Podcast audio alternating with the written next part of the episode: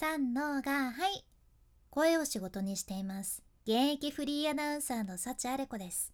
話し下手からフリーアナウンサーになれた幸あれ子があなたの声を生かす話し方のヒントをお届けします。声を仕事にするラジオ。1年間の無料メール講座。池早メルマガの提供でお送りします。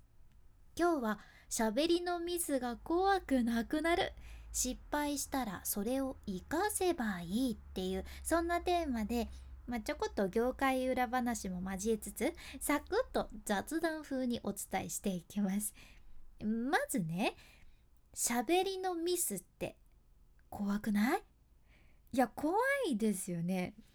だいたい多くの人が人前で話す時ってできるだけかっこつけたいしやっぱりねすごいって思われたいやん。なんなら私なんて喋る仕事しとるけんさミスはできるだけしたくないというかもう基本ミスしちゃダメなんですよね。まあプロやけんさそりゃしちゃダメなんですよ。でも人間やけん失敗する時もたくさんあるし私とかはね本当にポンコツやけん失敗しまくってきたわけです。でも例えばさあなたも聞き手に回った時にこういうの経験あるんやないかなって思うんやけどね。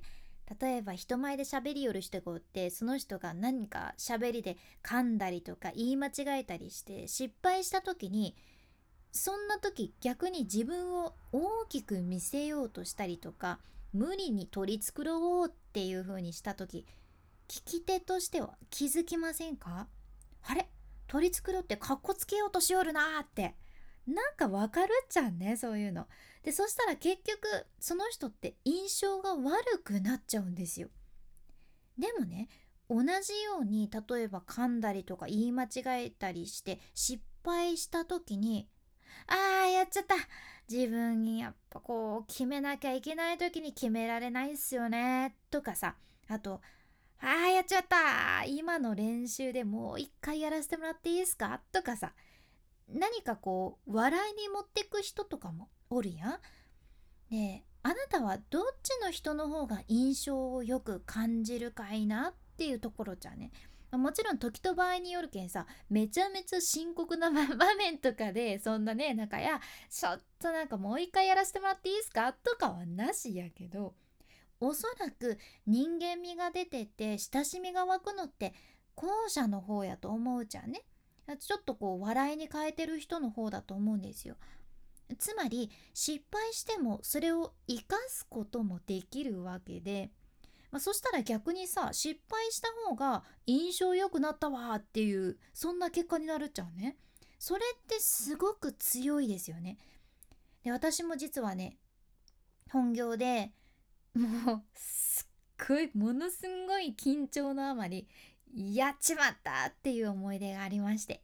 それがね初めてテレビの中継のお仕事でグルメリポートをするっていう時があったんよね。でその時私確かねわらび餅っぽいデザートを食べたんやけどもうねいや初めての中継やけ死ぬほど緊張しとったとねで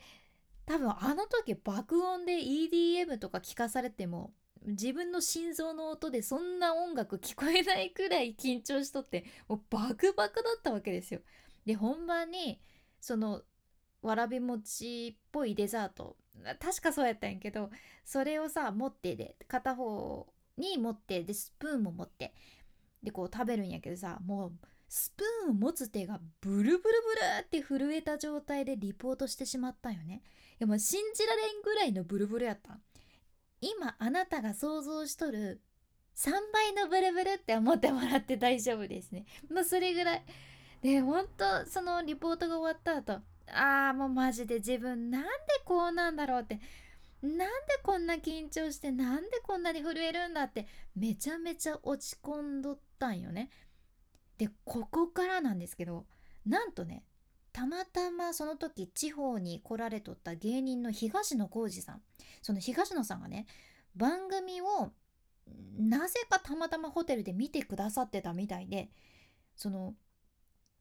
デザートのプルプル感を出すためにわざとスプーンを揺らす子がめっちゃあざといていや美味しそうみたいな感じで SNS でコメントしてくださってたんですよ。でもこれも前の話やけどね。かなり前の話やけど私それ知っていやいやいやいやいやわざとやないんですけどって思ってさ。いや自分は本当に死ぬほど本当に現場の後落ち込んどったんよね。だけど逆に美味しそうに見えてたんだなって。いやあえてやってるって見えてたんだなと思って。えよかったってねポジティブに受け取ったじゃんねでこれはかなり稀なケースかもしれんけどでもこれも緊張しているっていうデメリットを美味しそうに見せるメリットにうまく活かしてる例だと思うんですよ。